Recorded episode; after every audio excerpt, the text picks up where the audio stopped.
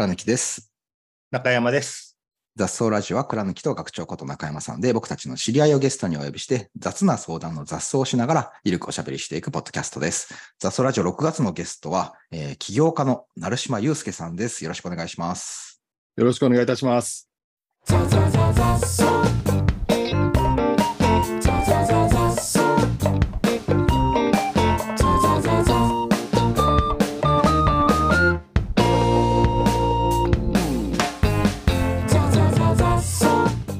では、あの最初にあの簡単にですが、成島さんご紹介いたします。成島さんは1978年生まれで、えー大学を卒業した後、ひな人形や、えー五月人形などの伝統工芸品ですね、そちらの EC のほか、まあ、それだけにとどまらず、いろんな技術事業ですね、さまざまな事業に関わってらっしゃるということで、2019年からは深セン、まあ、中国ですね、深セン市の越境 EC 協会の日本支部の代表理事を務めていらっしゃるということで、でちょうど、あのつい先日になりますね、この放送からすると、5月31日に、えー著書ですね、えー、GAFA、GAFA、GAFA を学ぶ最先端のテック企業は今何をしているのか、世界を変える尖った会社の常識外れな成長成長戦略を出版されたばかりということで、えー今日は成島さん、僕らはね、あの昔からなるなると呼んでますけども、なるなると。ゲストに迎えしてお話をしていこうという感じでございます。よろしくお願いします。よろしくお願いします。お願いします。今回あれですか？学長学長きっかけであのなるなるいいんじゃないかって話だったんですけどこの本のタイミングがちょうどあったみたいな感じなんですか？本出すことに、ん？本出すことになる前から、あの、あ本出すのってどうするんだっけ？みたいな話をなるなるとそうなんだしたんでしたっけ？はい、あのーなんかみんな変わった人が集まってるから、本2、3冊書けるんじゃないの？っていうですね、あのー雑な学長な振りがあってですね、えー、まあ、一冊書いてみようかなと思って あの言ったのがきっかけだと思います。いやー。それ学長覚えてるんですか？そう、んそれ、その、覚えてなさそうだな。あはっきり忘れちゃいましたけど、はい。そそうですよね。そこであの出版エージェントさんとつながって、はいなんかいつの間にかなるんだろう、決まりましたって言ってお知らせが来た記憶があります。はい、こんなんだったら書けますよっていうのを出したらですね、そのエージェントの方が、あのーすぐ決まりましたって言っていただいて、うーん。あじゃあ書こうか っていうことになって、そこから書いたって感じですね。いやまずあれですよねそう僕もあの本を出すってこのラジオの収録前に聞いて、はいいや、なるなる何の本出すんだろうなと思って、あの、で、こう原稿をもらい、その GAFA を学ぶってめちゃくちゃテック企業の本じゃないですか。テック企業の本出すけど、なるなる自身は、あの、普通に僕が知り合った頃は、テック企業の人ではなく、あの、それこそ伝統工芸売ってる人っていうイメージだったんですけど。もともと、な何があの、ったんですか？もともとあれですよね。倉貫さんとなるなるは、あの、僕のチームビルディングのプログラムに参加をして、同期で同期な参加。をしたつながりで、そうででチームビルディングって、あんまり仕事の話しないから、うんあの、ひな人形屋さんって言ってるけど、なるなるの話聞いたら、ただのひな人形屋さんじゃなくて、もうすなんか、めっちゃハイテクなひな人形とかですもんね。あそうですね。もともとそういう分野が好きで、うんえーまあ、家業で、あの、継いだというのが、あの、ひな人形や五月人形の、あの、人形の会社なんですよね。ああ、だから、もともと、その家がひな人形の伝統工芸売ってて、そうです。それで、なるなるは2代目なんですか ?3 代目とか。なんか4代、四代目ですね。めちゃくちゃ歴史がある。なので、えー再来年で100年おお、うんっていうことですね。なるほど。はいまあ、なんだけど、ただ普通に継いだんじゃなくて、なんていうんですか、ちょっと変わった感じにやってきてるって感じなんですか？あそうですね。あの、継ぐつもりも全くなかったんで、うん。ただ、あの、父親が急死してしまってですね。はい、はい。それではい。継いだんですけれども、うん。で、まあ、そうやっていった結果、まあ、おじいちゃんに先祖返りするんですよね、結局ですね。あの代表権が戻ってですね。でも、あ息子が亡くなってるからやる気がなくなって、はい、はい、ではい。そうやってやってたら、あの、はい暇なんで飽きるっていうことになりまして、はい、はい。自分がやりたいようにやろうってなってですね、まうんうんまだ通販とかあんまなかったんですけれども、はい。えーじゃあまあ、お客さんに、えー何が売ってるか公開しようとか、うんうんうんでその後。に値段の問い合わせが多いんで値段つけようとかですね。はいはいえーはい。周りの業界の先輩方にはバカかって怒られながらですね。ああ、え、伝統工芸の世界だと値段つけないんだ。あ、あの、当時は何を売ってるかを教えちゃうっていうのは、うん。もう企業秘密を教えるようなもんだと。え値段を公開するっていうのも、うん。何をいくらで売ってるっていうのが、まあ、アッセンブリーの業界なので、はいはいえーはいまあ、それが、えー何を考えてるんだっていうふうに相当怒られたんですけど、はいうんまあ、問い合わせが多くて、はいはいはい。やってられないってこっちですね。うん。値段だけずっっと答えてる仕事とかってちょっと意味わからないじゃないですか。と。そうはそうですね。うんなので、やってったら、あの、うん結果それが通販の始まりになってですね、もうなんだかんだで20年近く通販もやってますね。ええじゃあ20年前は、その、それこそ伝統工芸を通販で売るなんていうのが、まず、そもそもありえなかったんですね。あほぼないですね。あのまあ、少しあったかもしれないですけど、うん例えばうん、ガラケーでですね、うん。あの七段飾り買う人がいるんですよ。はい。あの正直、どれ送ってもわかんないんじゃないかな。あの、ちっちゃい画面であそうです、あれで。選んで、はい、あれで間口120、高さ200みたいなのを選んで買ってるんですけど、解像度めちゃくちゃちっちゃくなってる。あそうです、そうです。そんなとこから始まってますね。ええそれ、え、最初楽天に出されてたんですか？いや、当時はですね、うんえーまあ、楽天、まあ、その楽天が最初なんですけど、その前に単純にこう、なんていうんですかね、画像とかを上げてるのもありまして、ああ。あの自分で、いわゆるホームページ作ってみたいな。そうです、そうです。プラットフォームっていうのはですね、あんまりなかったんですよね、その頃。はい、はい、はい、はいで。まあ、はいいわゆるヤフーショッピングさんなんかは大手しか入ってないみたいな、まあそうですね。うん最初ありましてうん、うん。なんかカテゴリー、ビジネスカテゴリー制度とかなんかいろいろはい、はい、はい。まあ、それでまあ各モールに順番に入っていったというような感じです。えええ、なるなる最初の頃は普通のひひな人形というか、はいお。あもちろん、もちろん。扱ってたんですよね。はいもちろん普通の扱ってます。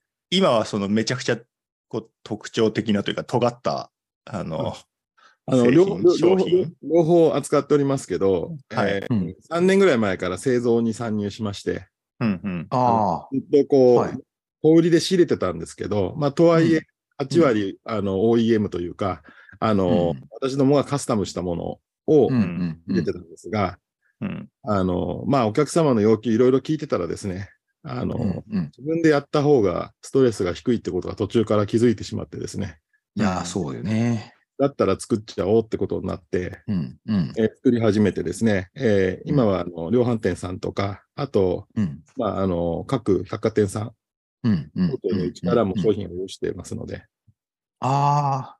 じゃあもう、最初は、本当小売りというか、その、販売のところだけだったんだけど、まあ、はい。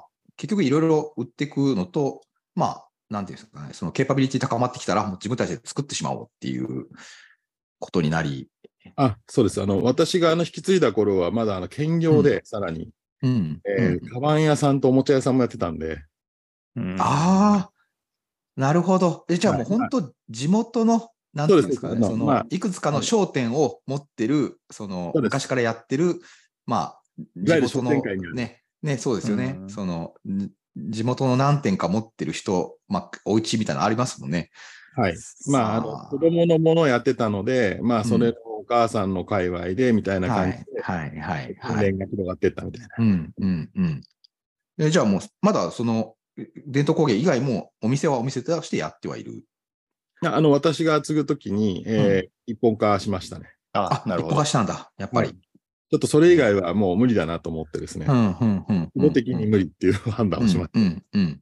うんはいで、逆に伝統工芸に絞った上で、あと今度はその水平じゃなくて垂直にあの製造まで行き、で製造で今できたらあの販売も自分たちのところ以外でも売ろうみたいな感じで、流通というか、あの他の小売センサーに広げていったって感じなんですね。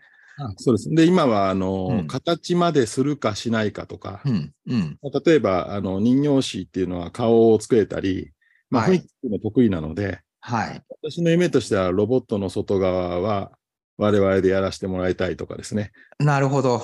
なるほど。うんあのアバターを人形師がですね。はいはいはいまあはい。形まで持っていくか持っていかないかも含めて、はいはいはい。えーまあ、いろんなチャンネルでできたら面白いなと思ってます。そうか。その造形、造形の能力を、まあ、他の分野にも活かしていくみたいなところってことですね。そうです、そうです。ええ完全にそれでも、もうあれね。DX してますもんね。わからないですけど、まあ、なんかそんな感じみたいですね。かなり、それ伝統工芸業界においては、異端中の異端じゃないですか。あの昔から異端って言われてて、なんか異端児って言われたんですけど、うん。途中から宇宙人って言われて、あの格上げしたのかわかんないですけど、はい、逆にあのだんだんほっとかれるようになりましたね。もうわかんない。最初はいろいろ聞かれたんですけど、うんうんまあ今は、うんまああ、あの人はああいう人っていう感じでこう、はい、ほっといた方がいいみたいな感じになります。そうん。こ、そこのブランドまで行くとやりやすくなりますよね。あ、本当やりやすいですね、その方出る杭だったのがね、もうちょっと伸びすぎちゃうと、もうただの木になっちゃうんで、もう出過ぎたというか、もう杭が抜けて宇宙空間を漂ってるぐらいの感じですもんね。なんかか風風みたいなね。届かない、届かないからね、打てない。打とうと思っても打てない。いやー、面白いな業界、そのね、絶対伝統工芸の業界の中からそんなの出てこないと思うんで、うんまあでもね、多分普通に継いでたら、なかなかそんなことできなかった気がするけど、なんか急に継いで、まあかつ、その別の、なんていう知見みたいなのが、こう組み合わさって今のところに来てるみたいな感じはなんかあるのは、いや、結構面白いな。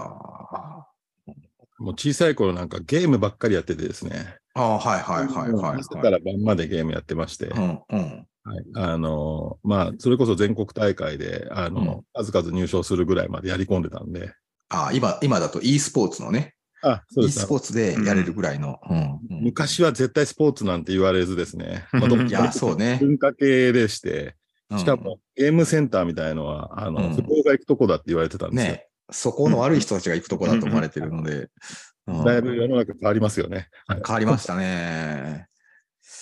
いやーで、なんかその、それこそゲームとか、まあ IT とかテックが好きで、で、かつ伝統工芸の領域に入り、まあ EC もやり、で、あれですよね、なんか最近、なんか Facebook でたまに流してるけど、めちゃくちゃキラキラしたひな人形みたいなとか、なんか、はい なんていうの、こう、今時なのか古いのかわからないみたいなやつ作ってシェアとかされてるじゃないですか。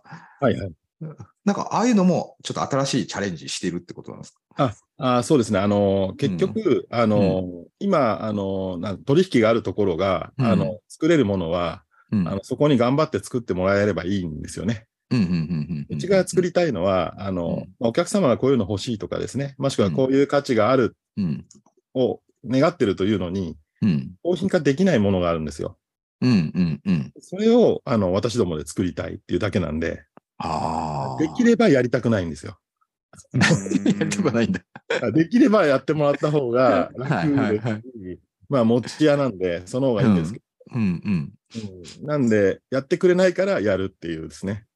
いやー なかなか、んなんか、ね、おもろいプロダクトというか、その、たまに Facebook とかでもね、みんなから界隈でバズってるっていうか、なんすかこれみたいなのを作ってますもんね。あの、あれはだいぶ普通のを出してるので、相当普通じゃないのも結構ありますね。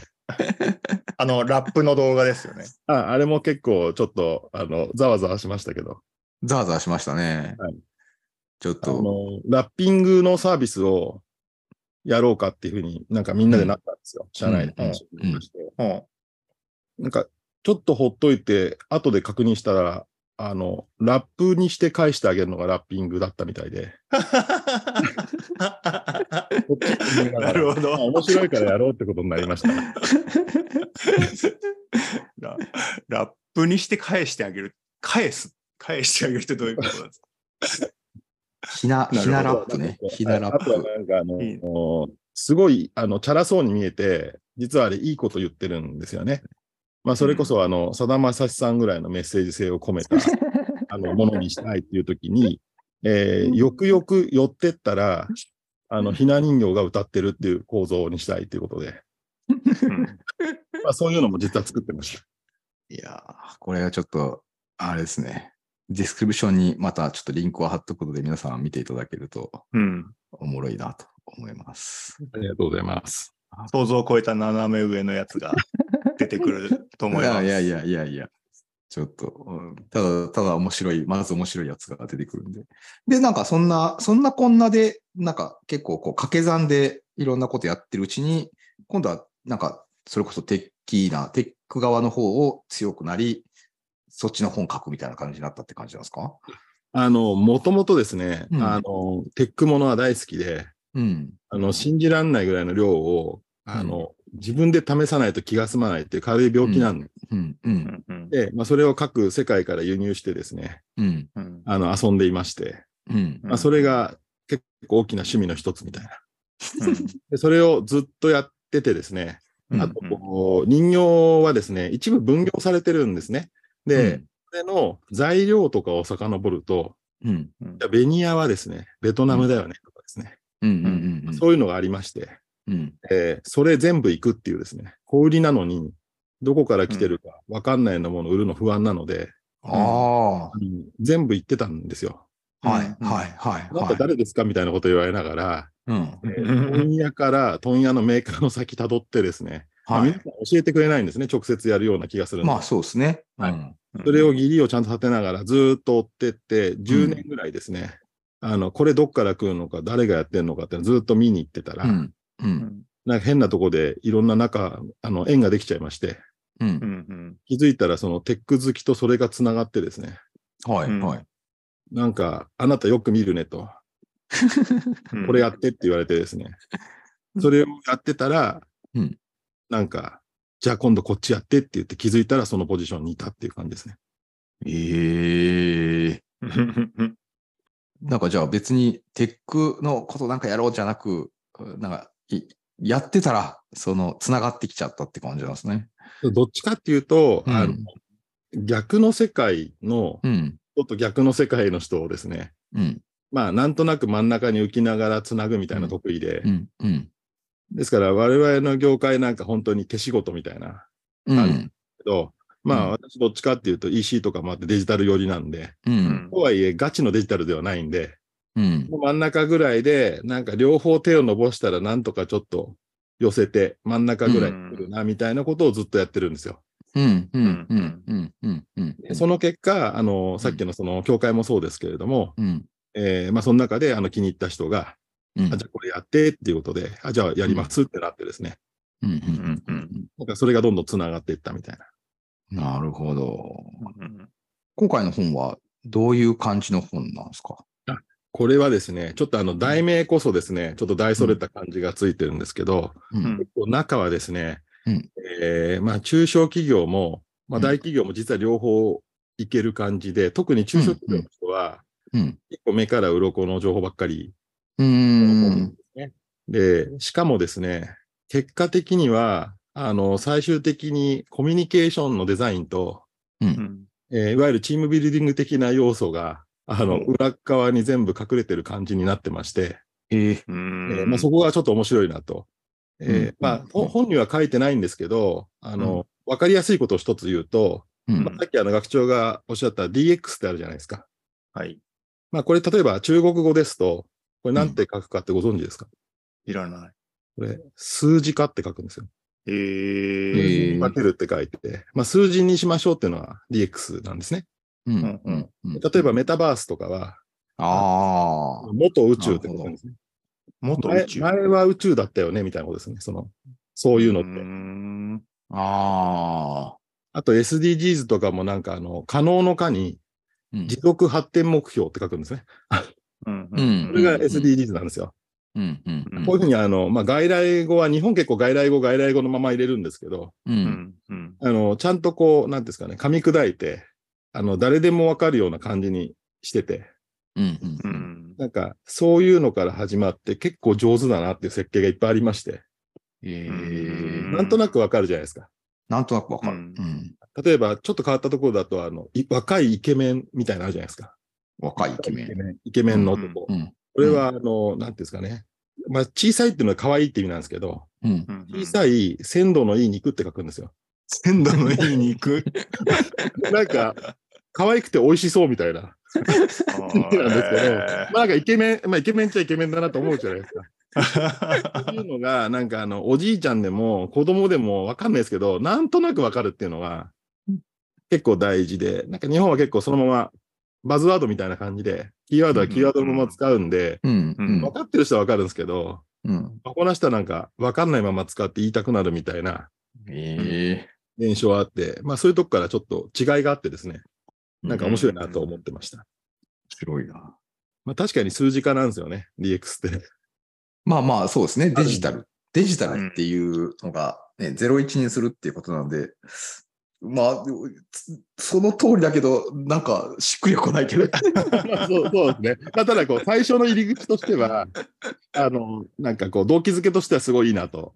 うんうんうんうん。思いますねうんうんううんうんうん。えええ、今回の本は、そういそういうことが書いてあるの？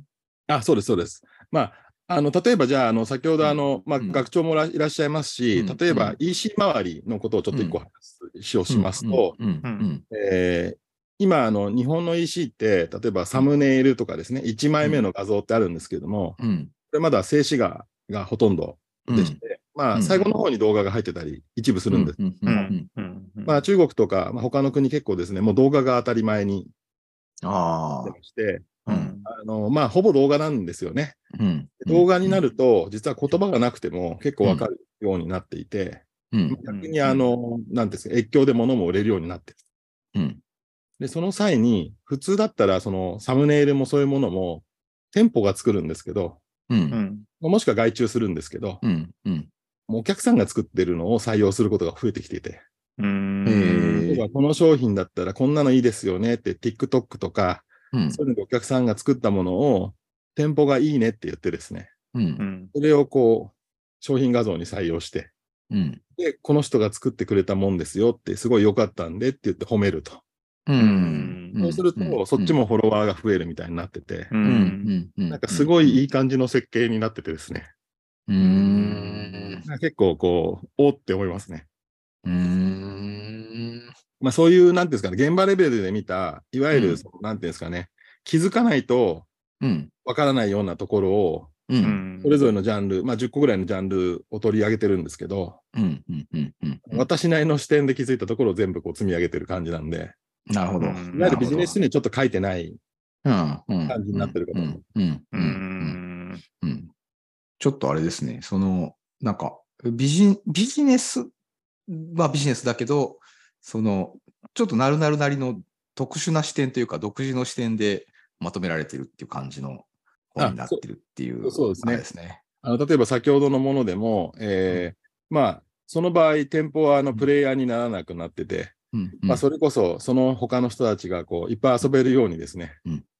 周りでこう整理した管理人みたいになってますんで、うん。うん。えーまあ、要はデータをたくさん集めるためには、もっと楽しんでもらった方が、あの、より使えますよね。うんだから、そこに特化してるんで、うん意外と他の仕事もみんな同じことやっていて、うんうんうんえーまあ、ジャンル違うんですけど、うん皆さん同じことやってるなっていう感じで、なるほど。なんかいい感じにやってますね。なるほど。じゃあ、結構こう、業種問わず読める感じになってるという。